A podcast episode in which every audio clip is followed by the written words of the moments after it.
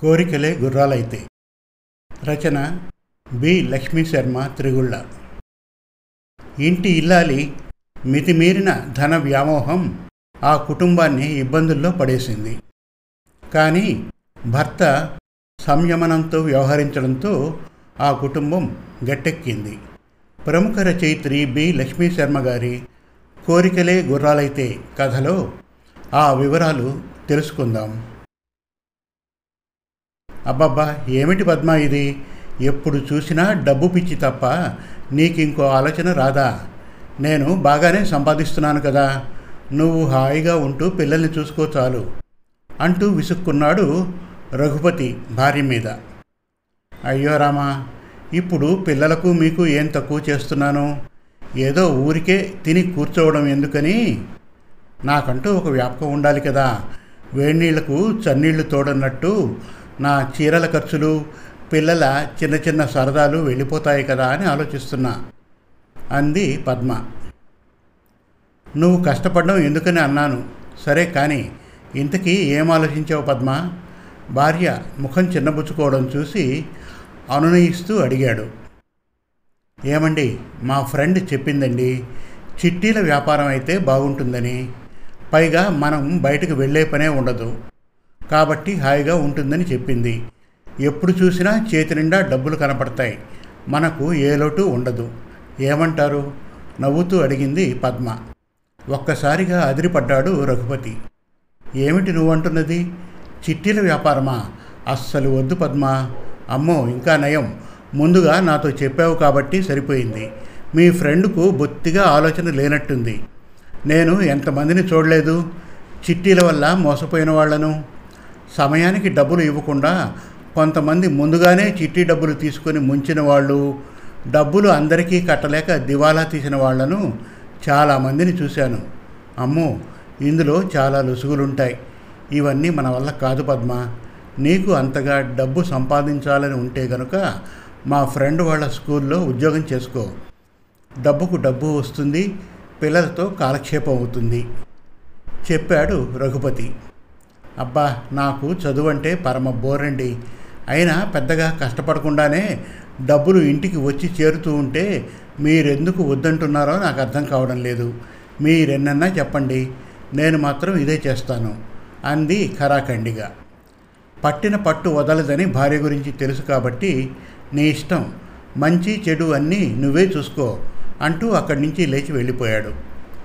పద్మ వెంటనే సంతోషంగా తన స్నేహితురాలైన ఉషాకు ఫోన్ చేసి తన ఆనందాన్ని పంచుకుంది. అనుకున్నట్టు చిట్టీల వ్యాపారం మొదలుపెట్టింది. ఫ్రెండ్స్ అందరినీ తన మాటలతో ఆకట్టుకుంది.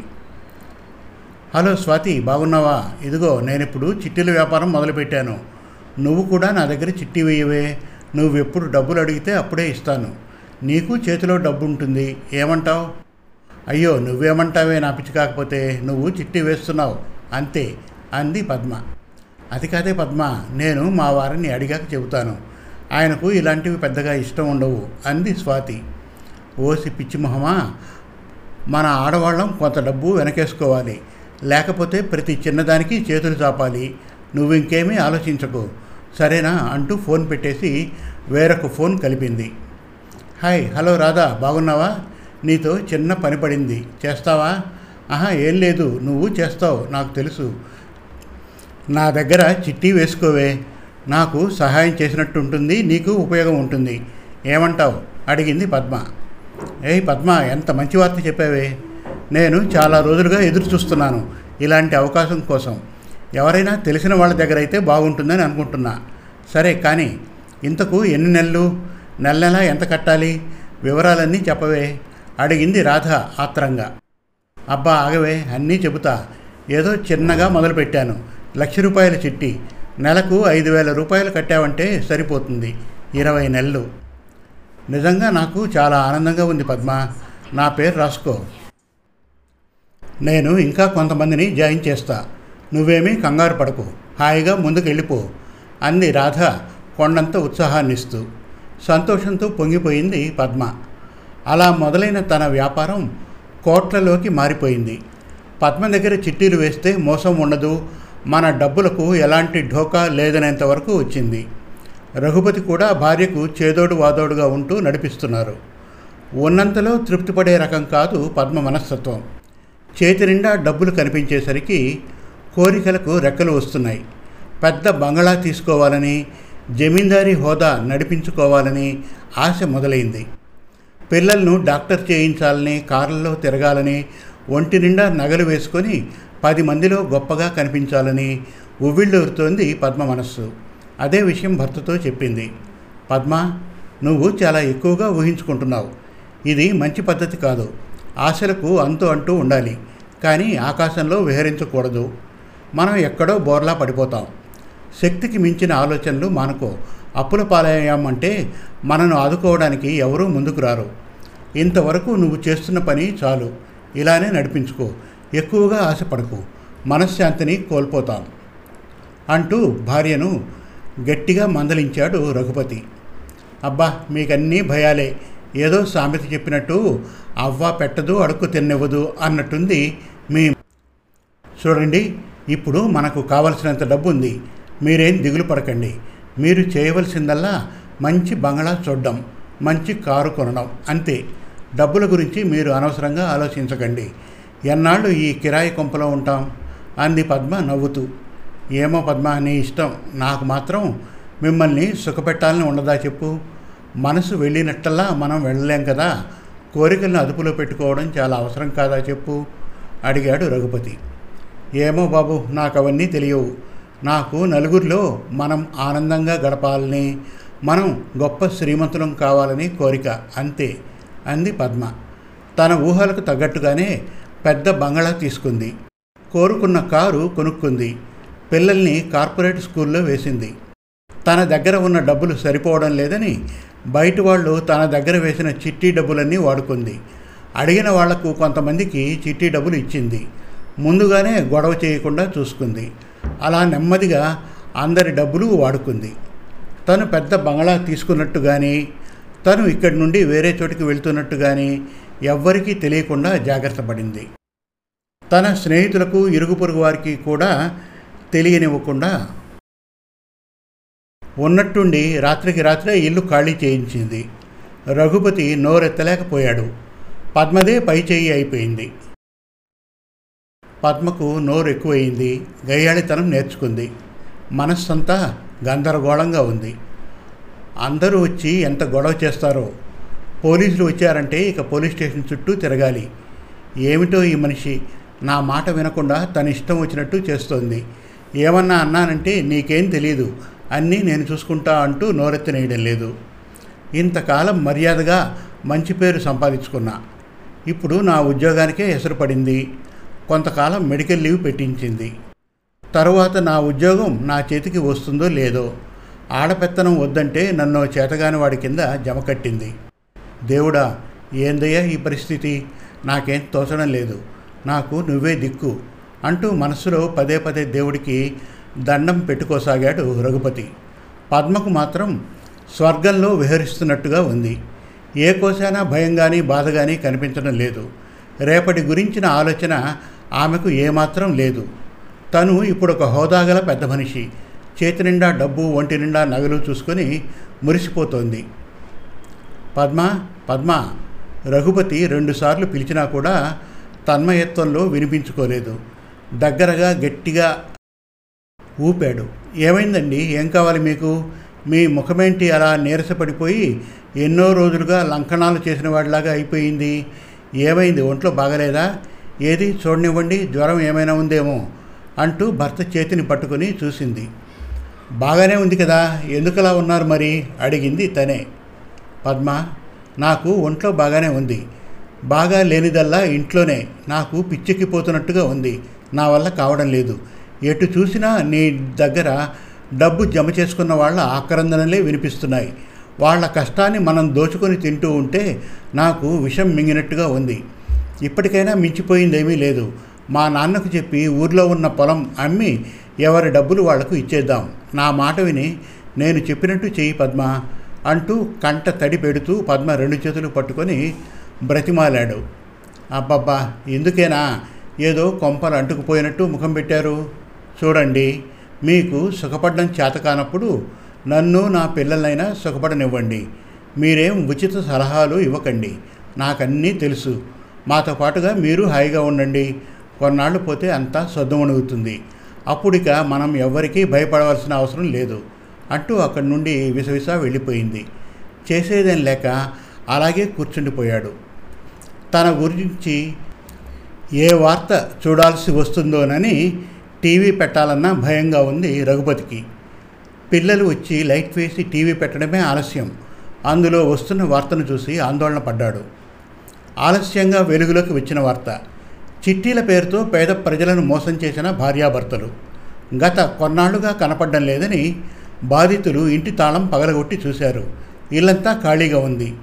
ఇంటి వాళ్ళకు ఇంటి అద్దె గత కొంతకాలంగా ఇవ్వడం లేదని వాళ్ళు మా భర్తలకు తెలియకుండా చాటుమాటుగా పోగేసుకున్న డబ్బులన్నీ పోయాయని కొందరు మా రెక్కలు ముక్కలు చేసుకుని దాచుకున్న డబ్బు మాయం చేసిందని ఎవరిష్టం వచ్చినట్టు వాళ్ళు తిడుతూ శాపనార్థాలు పెడుతున్నారు. చూస్తుంటే పై ప్రాణాలు పైనే పోయినట్టు అనిపించింది రఘుపతికి. పద్మ కొంపలు అంటుకుపోయాయి. ఇక్కడ చూడు అంటూ పిచ్చి పిచ్చిగా అరవసాగాడు. నాన్నకు ఏమైందోనని పిల్లలు గాబరా పడసాగారు.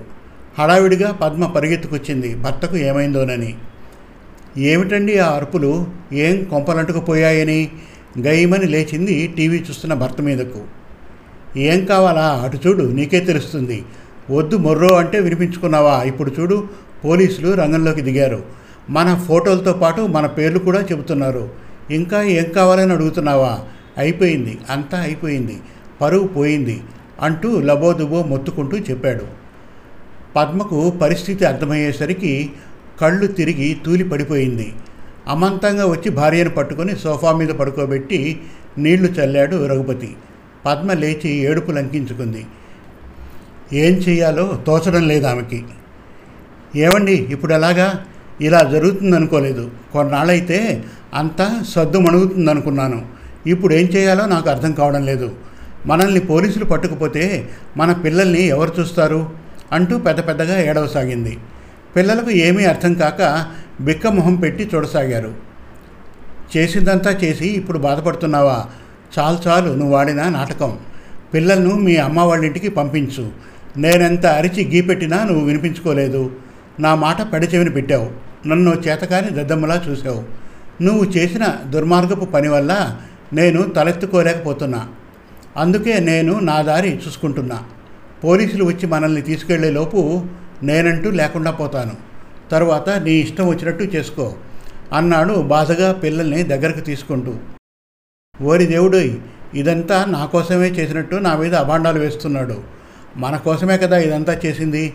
ఏమండి? మీరు మమ్మల్ని వదిలిపోతే సమస్య పరిష్కారం అవుతుందా? ఏం చేద్దామో చెప్పండి. నాకు భయంగా ఉందండి అంటూ భర్త రెండు చేతులు పట్టుకొని బ్రతిమాల సాగింది. పద్మ చేతులు కాలేక ఆకులు పట్టుకున్నట్టుంది నీ వ్యవహారం. చేయవలసిందంతా చేసి ఇప్పుడు ఏం చేద్దాం చెప్పండి అంటున్నావు. నేను మొదటి నుండి చెబుతూనే ఉన్నాను. కోరికలకు కళ్ళెం వేయకపోతే అవి గుర్రాల్లాగా పరిగెడుతూనే ఉంటాయని చెప్పాను. విన్నావా? ఇప్పుడిక ఒకటే పరిష్కారం. మనంతా మనమే వెళ్ళి పోలీసులకు లొంగిపోయి ఎవరి డబ్బులు వాళ్ళకు ఇస్తామని చెప్పడం. తప్ప అంతకంటే ఏమీ చేయలేం. పద వాళ్ళు మన ఇంటి మీదకు రాకముందే మనమే వెళ్దాం అన్నాడు రఘుపతి. ఏమండి అంత డబ్బు ఎలా కడదామండి? ఉన్న పళంగా ఎవరిస్తారు మనకు? కనీసం అప్పుగానైనా తెచ్చిద్దామన్నా మనకు అంత డబ్బు ఇచ్చేవాళ్ళే లేరయ్యే? అడిగింది కొంచెం మనస్సు కుదుట పడగా. చాలు చాలు నువ్వు చేసిన నిర్వాకం. ఇంకా వెధవాలోచనలు మాను. ఇప్పటికైనా నీ బుద్ధి మారకపోతే ఎలా? ఉన్న ఇల్లు అమ్మి అయినా డబ్బు కట్టాలి. లేదా మా నాన్నను అడిగి పొలం అమ్మైనా అప్పులు తీర్చాలి. అవన్నీ తర్వాత.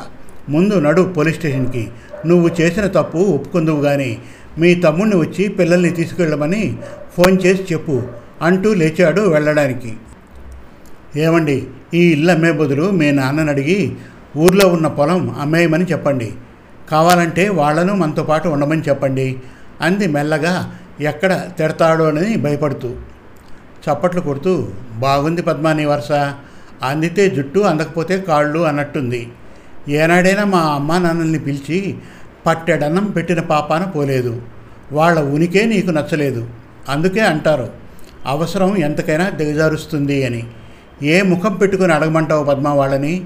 అంటూ దెప్పి పొడిచాడు ఏమండి ఎందుకండి ఇంకా చచ్చిన పామును చంపుతారు? నన్ను క్షమించండి. ఇక నుండి నేను దేని జోలికి పోను? నన్ను నమ్మండి అంటూ భర్త కాళ్ళు పట్టుకుంది పద్మ. రఘుపతికి మనస్సులో బాధ అనిపించింది పద్మ అలా బేలగా కాళ్ళు పట్టుకుని ఏడుస్తూ ఉంటే చూసి తట్టుకోలేకపోయాడు. ఆమెను లేవనెత్తుతూ పద్మ ఊరుకో. నేనే ఏదో ఒకటి చేస్తాను. నువ్వేం కంగారు పడకు అంటూ అనునయించాడు. అనుకున్నట్టుగానే ఇద్దరూ కలిసి పోలీస్ స్టేషన్కి వెళ్ళి జరిగింది చెప్పి రెండు నెలల గడువు కోరి వచ్చారు. రఘుపతి తండ్రి దగ్గరకు వెళ్ళి తన పరిస్థితి అంతా చెప్పి పొలం అమ్మకానికి పెట్టి తనతో పాటుగా తల్లిదండ్రుల్ని తీసుకువచ్చాడు. ఉన్న ఇల్లు అమ్మేశాడు. అప్పులన్నీ తీర్చి తమ తాహతుకు తగ్గట్టుగా ఇల్లు తీసుకున్నాడు.